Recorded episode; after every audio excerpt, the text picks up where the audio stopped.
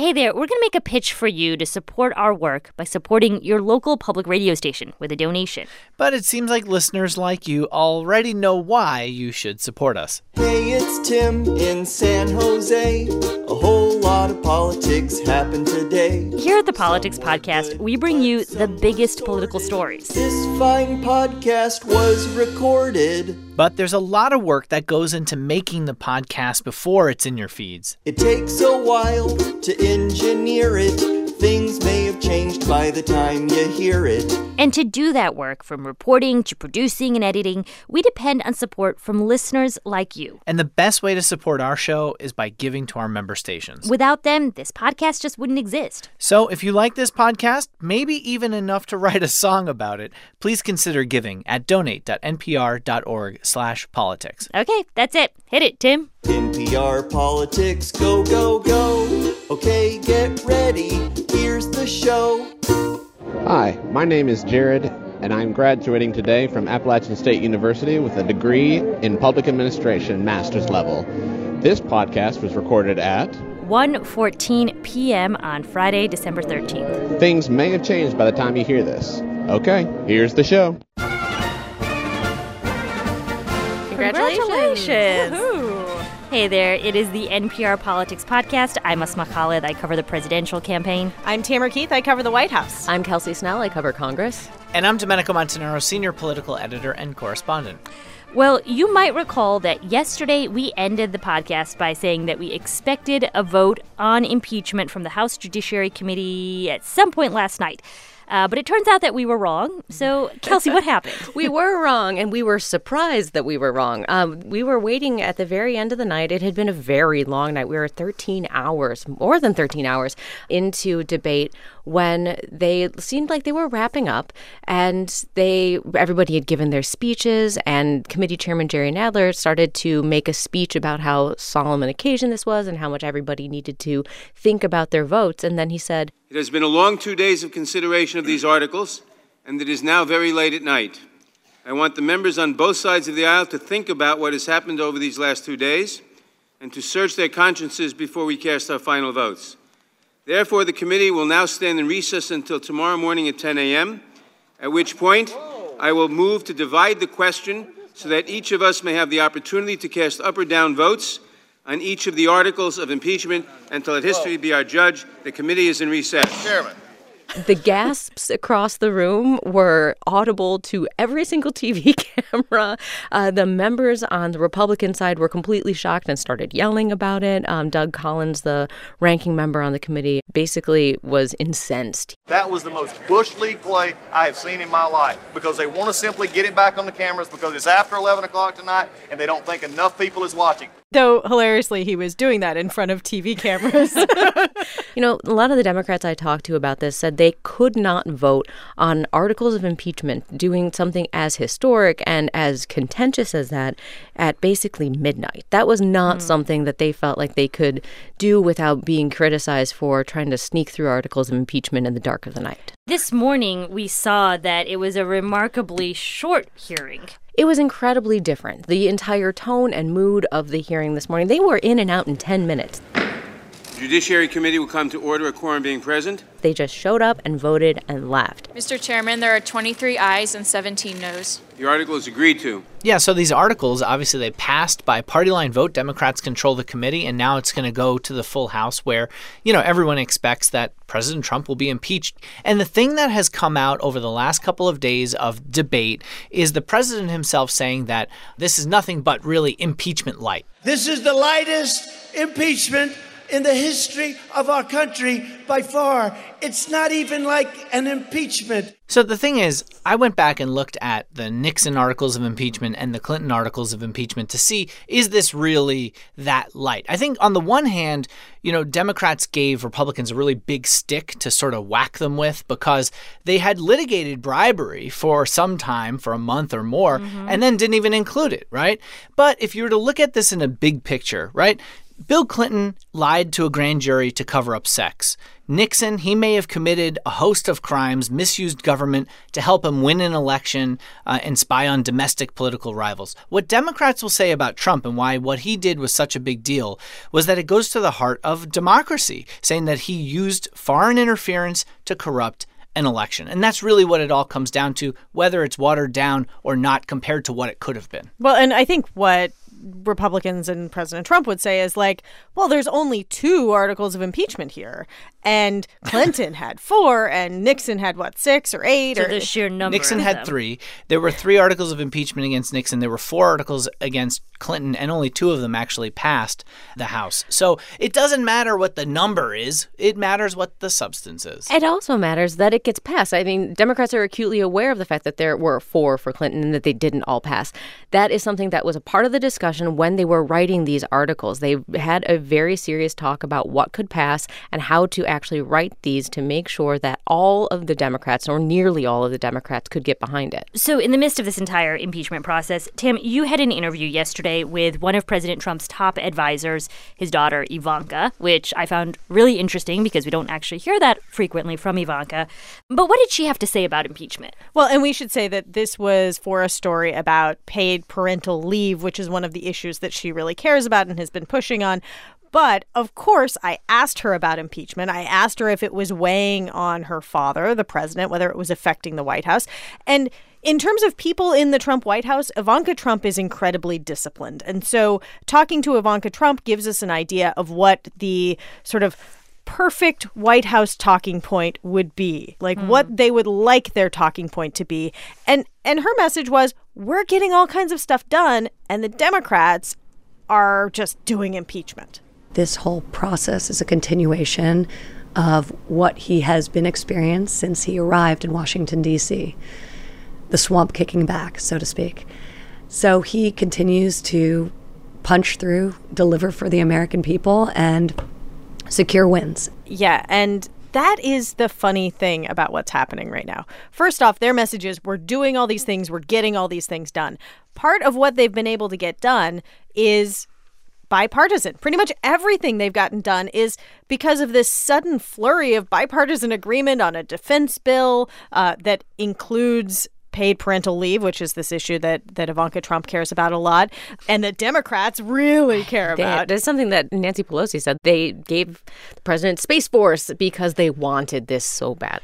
And the thing that Democrats also argue and have said about why they wanted to work with the White House on this specifically is they think that having the federal government set this standard will pressure more private employers to follow suit. They think that it's bigger than just the federal government. But when you talk about accomplishments, it's not just this paid parental leave. I mean, it was trade, USMCA earlier this week. I mean, there Get are a other spending issues. bill. yeah.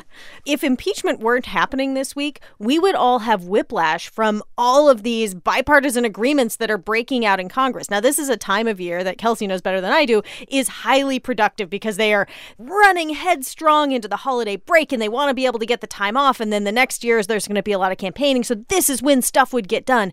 But oh my God, so much stuff is getting done. Yeah, and I think part of that is that Democrats want to be able to tell their voters that they got things done with the president. A lot of these, particularly freshmen from moderate districts or freshman Democrats who represent districts that were once held by Republicans, were elected on the promise that they were going to work across the aisle. And they really haven't done a whole heck of a lot of that because there hasn't been a whole heck of a lot of anything done in Congress lately. And if they're going to impeach the president, they had better be able to defend that promise as well. So they are making up for lost time this week.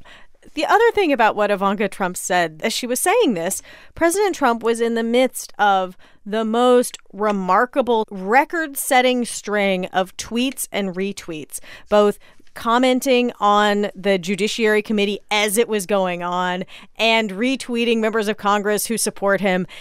I- It was more than 110 tweets. I stopped doing my Wow. spreadsheet at What some time point. frame? How, how what was the I time mean- frame you were looking at? 110 tweets in. uh, from like you know midnight until 3 p.m. when I last did my spreadsheet, and then he kept goodness. going all night. That must have been. Um, did you mute your phone? No, but my phone, I was like, why is my battery dying? Trump tweets. Just all the push Trump notifications. notifications. notifications. but so while the White House wants to say we are focused on getting things done, at the same time, the president is clearly very focused on impeachment. All right, well, Kelsey, I know you've got more reporting to do, so we'll let you go.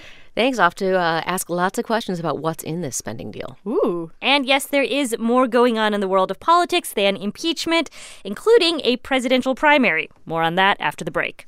Support for this podcast and the following message come from Uber. Uber is committed to safety and to continuously raising the bar to help make safer journeys for everyone. For starters, all drivers are background checked before their first ride and screened on an ongoing basis. And now Uber has introduced a brand new safety feature called Ride Check, which can detect if a trip goes unusually off course and check in to provide support. To learn more about Uber's commitment to safety, visit uber.com/safety. Support also comes from U Studio. Think about all the ways your company could use a podcast. Share confidential training with remote employees, product updates with sales reps or customers, weekly messages from your CEO. The possibilities are endless. Join companies like Salesforce, Nike, and Dell that trust U Studio to manage, host, and distribute their secure, private podcasts. Learn more about U Studio at theletterustudio.com. You've probably heard of the Freedom Rides when activists took buses from the north to the south to demonstrate against segregation on public transit.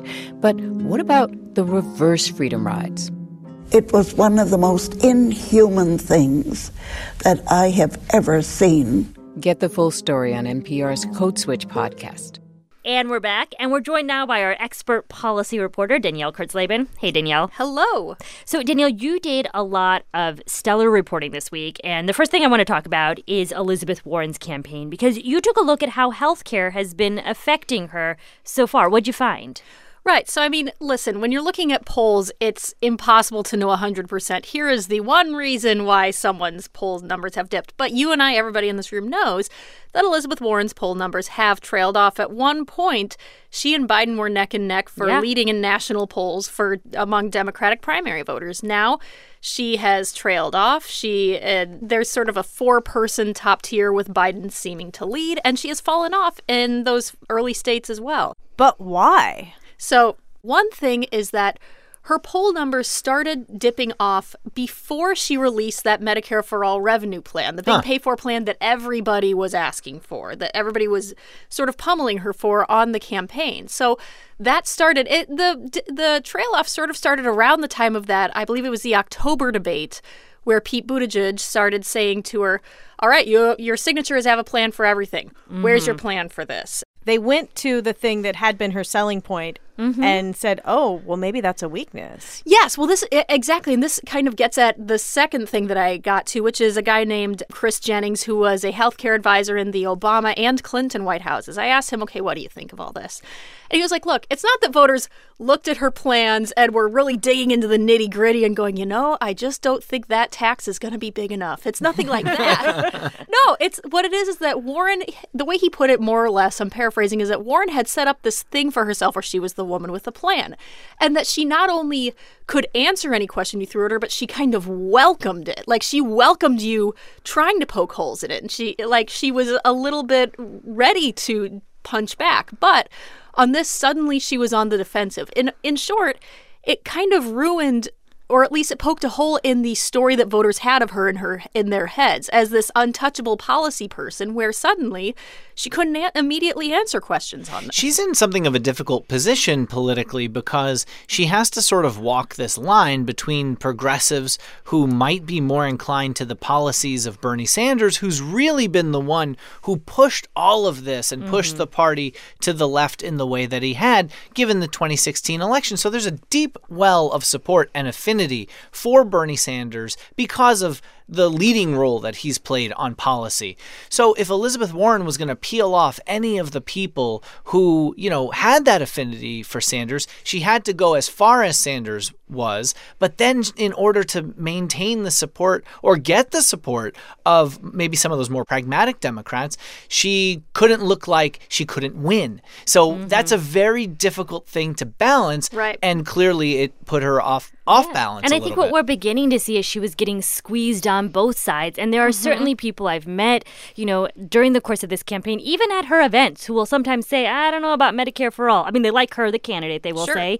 But I think what we're beginning to see, exactly to your point, Domenico, I was out in Nevada this week and I met a woman at a Bernie Sanders rally who candidly told me that she was an Elizabeth Warren supporter until just maybe three weeks ago. Uh, her name is Allie Brooks and she lives in Las Vegas. And she said essentially that she was pivoting now more towards Bernie Sanders because she felt that Elizabeth Warren was too wishy washy on healthcare, which I think is really interesting because it sounds like you were saying what she needed to do was peel away some of Sanders' supporters, but maybe the transition plan and all the details makes folks actually more confused about what she stands for. I mean, that makes sense, especially if you had so many people as soon as her plan came out.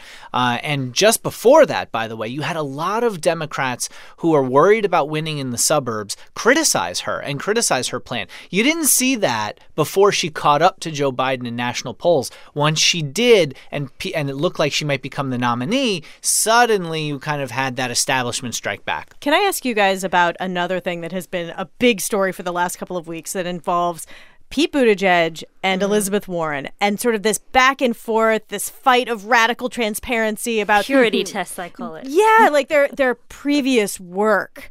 Um, what is up with that?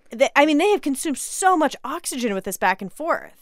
I mean, so there's clearly the politics of why they are doing this, and in Bingo. terms oh, Yeah. of them seeing one another as a threat.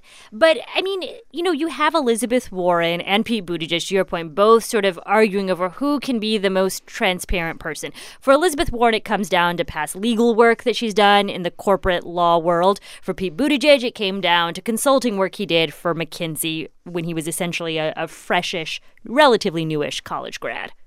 Right. And I mean, a couple things to add there is that, listen, one, Warren and Buttigieg, the, we're seeing this huge fight between them. It's not just on their McKinsey work and their corporate work. That is a part of it, and I'll come back to that. But it's also on policy. We're seeing them just slam each other at every opportunity. Part of it, I think, and I, I know Asma and I have talked about this, is that in terms of voters, they're kind of fishing from the same pond. The two of them are both very popular, in particular among white educated voters. Like when you look at the poll breakdowns, that is who they are very strong with. And their campaigns know that. I mean, Yes, their campaigns absolutely. clearly are tracking that. They see the Venn diagram. They know who they need to get to be able to gain that last piece of support so that they can win in places like Iowa and New Hampshire. But I think some of it comes down to like uh, just an actual irksomeness that they see with one another and how they're Ooh, you think it's personal? I think some of what we're beginning to see is like they find one another's tactics annoying, right? Like, I mean, we see that Warren and Buttigieg are individually. We see Warren going after Buttigieg. We don't actually see her campaign routinely criticizing him in a way that you know we don't see them going after, say, Bernie Sanders or I even mean- Joe Biden that often. Here's the thing, though. Like, th- this is a thing that I'm curious about is that at Warren events, you will find, and this is not just some randos. This is a fair number of people who will tell you, yeah, I'm considering Pete Buttigieg as well. Mhm. It's all fine. They're they're both great. But so, like, all of this back and forth is happening. Meanwhile, Bernie Sanders and Joe Biden are still basically frontrunners in Yep. this race, and they're like pretty quietly They're just, just hanging out. Right. Well, and think about why. I mean, this is such a fractured field that there that there are a degree to which they have coalitions that are pretty locked in. Joe Biden has older voters and African American Mhm. voters so far. That's a significant chunk of the party, but about a quarter. Okay, you look at uh, someone like Bernie Sanders. Bernie Sanders has a significant chunk of especially younger, more progressive voters, even voters of color, but voters of Mhm. color who are younger, right, and who want to move in a direction that they feel the Democratic Party has, uh, you know, been too moderate on. So those blocks aren't really budging terribly, and then you're left with Warren and Buttigieg fighting it out to try to peel off some of those others to gain at least a plurality of support. But I, and to get back to exactly what Tam started asking this with, to sort of bring us back full circle, is that, you know, talking about Buttigieg's work with McKinsey and Warren's corporate law, legal work. There is, of course, a big anti corporate strain in the Democratic Party right now, a very anti corporate vein of thinking that. I mean, you can definitely make a case that Bernie Sanders did a great job of really raising that in prominence. So, of course, Buttigieg and Warren are both trying to establish and burnish their bona fides on that, of course. But aside from that, jumping off from what Domenico said, Biden and Sanders are very well known to voters, whereas Warren and Buttigieg were relatively newer to most voters this year. I mean, I'm sure you had some who knew who they were. So I think that this is a thing that they both probably felt like, yeah, we need to get out ahead of this. We need to be transparent. Otherwise, we can be cast as having secretive corporate ties. Because listen, you can make a case against Biden on corporate grounds. I mean, Absolutely. Biden uh, on Credit like, the bankruptcy industry, law. definitely. Yes, absolutely. But he has people who love him, and that's kind of baked in, I think. And I will just say, you know, stepping back from all of this, this is where Democratic strategists get a little itchy about what it's going to mean for a general election. Because the more you, as a party, vilify Mhm. corporations, the people who. Which many people work at in this country. I mean, this is the point, right? We have an economy that is very strong right now. Sure, there are some warning signs. Sure, there are some people who say there could be a recession potentially at some point soon.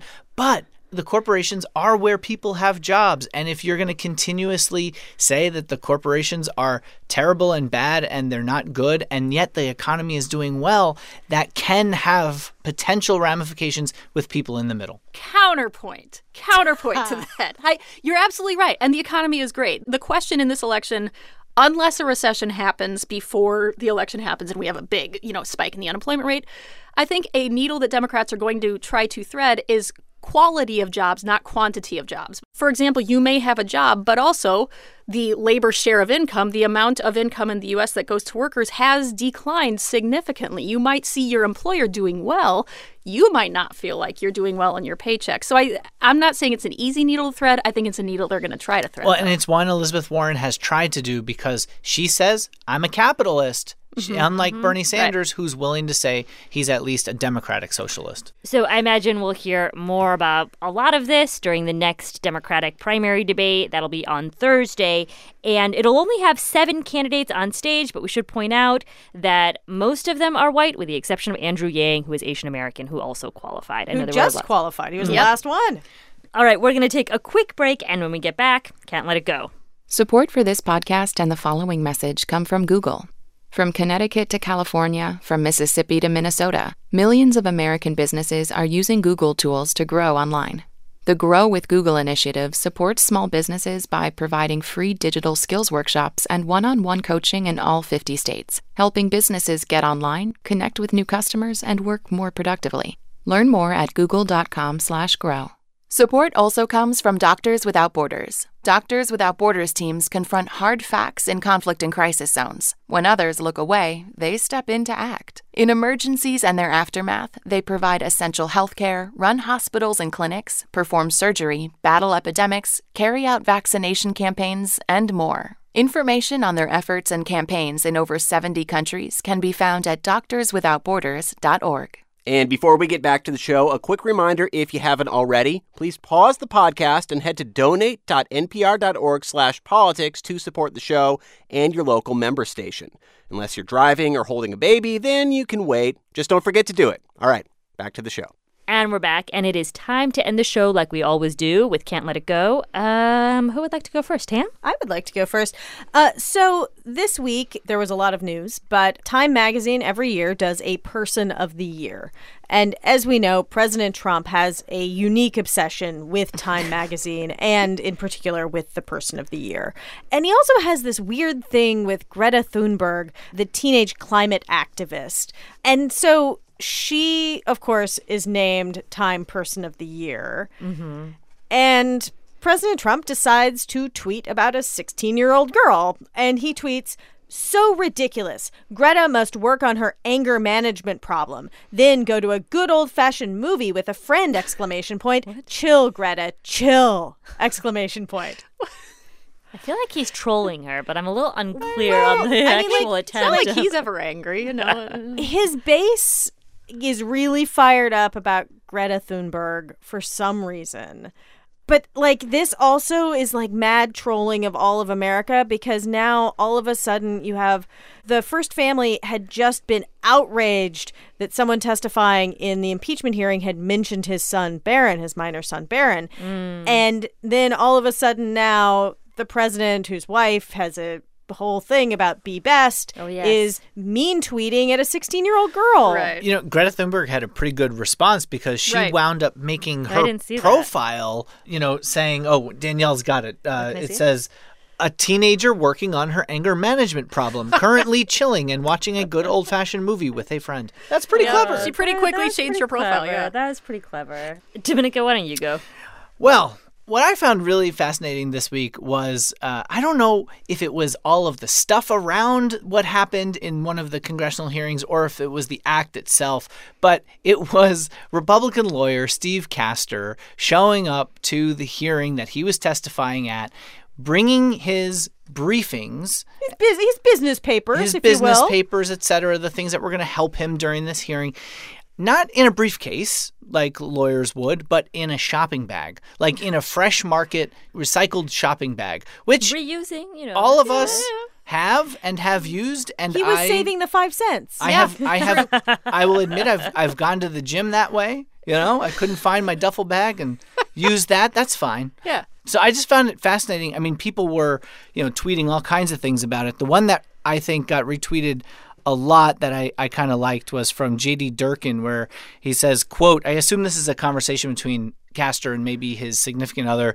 saying, Hey, you're bringing your briefcase today to your nationally televised impeachment hearing, right? He's like, No, no, I'll be fine with this. hey, they carry a lot of stuff. and they're strong. I mean, if it can carry two gallons of milk, why not uh, all of the briefing papers for the impeachment? Maybe now this is the it bag of Republican lawyers everywhere. Ooh. Asma keeping her tongue tied. She's like, Asma, "Mm, give us your yeah, fashion this- opinion." This will be the it bag indeed.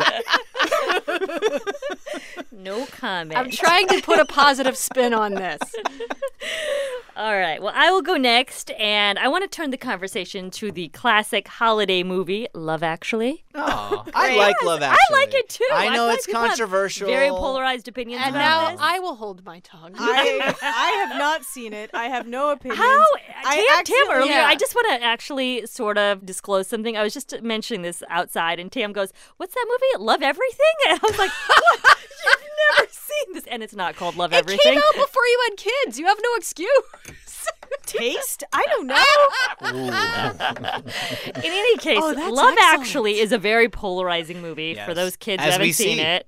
I happen to fall into the camp that I really like it. I think it's a very like touching, romantic Christmas movie with lots of nice holiday scenes. And there's this scene in the movie where this guy goes up to this girl, and this is a little weird as I'm describing what actually happens in the movie, but this guy goes up See? to his See? best friend's wife to tell him how much he loves her and opens up the door and like basically puts on Christmas Carol music but displays these signs, right? Uh, Do you, does this Oh, ring a bell? Oh, so this is why every time I've ever seen a thing where there's somebody displaying signs, I'm like, what's that? SNL did it with Hillary in 2016. Yeah. Oh. So apparently in Oh. the UK, uh, Boris Johnson, who uh, is the prime minister in the UK, decided that he would take this as a political ad strategy.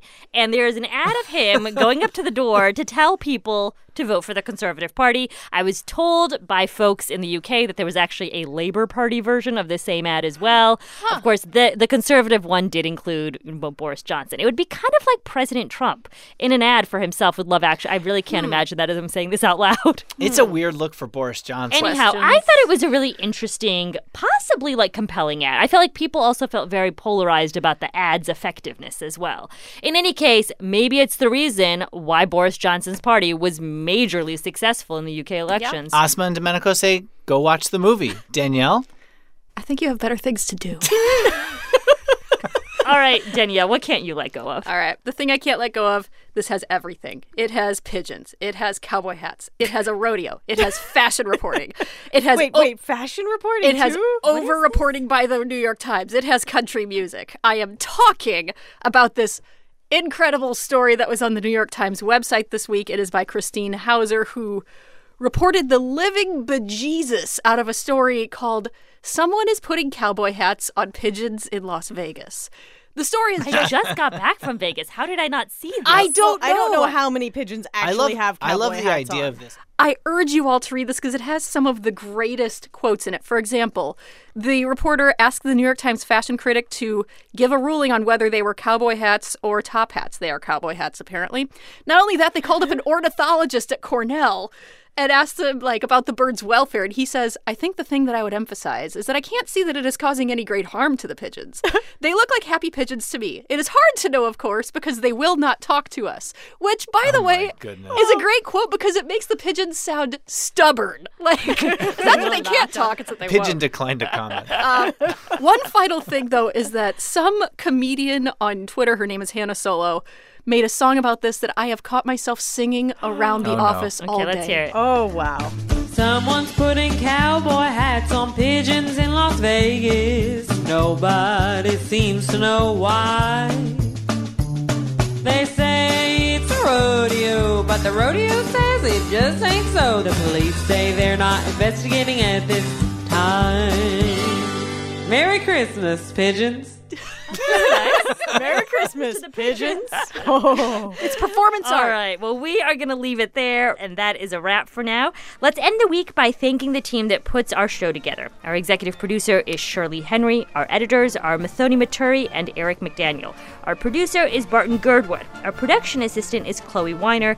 Thanks to Lexie Schapitl, Dana Farrington, Brandon Carter, and Elena Burnett.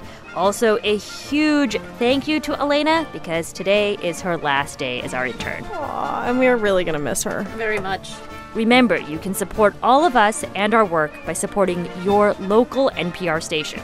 You can go right now to donate.npr.org slash politics. And thank you. I'm Asma Khalid. I cover the 2020 campaign. I'm Tamara Keith. I cover the White House. I'm Danielle Kurtzleben. I cover politics. And I'm Domenico Montanaro, senior political editor and correspondent. And thank you for listening to the NPR Politics Podcast.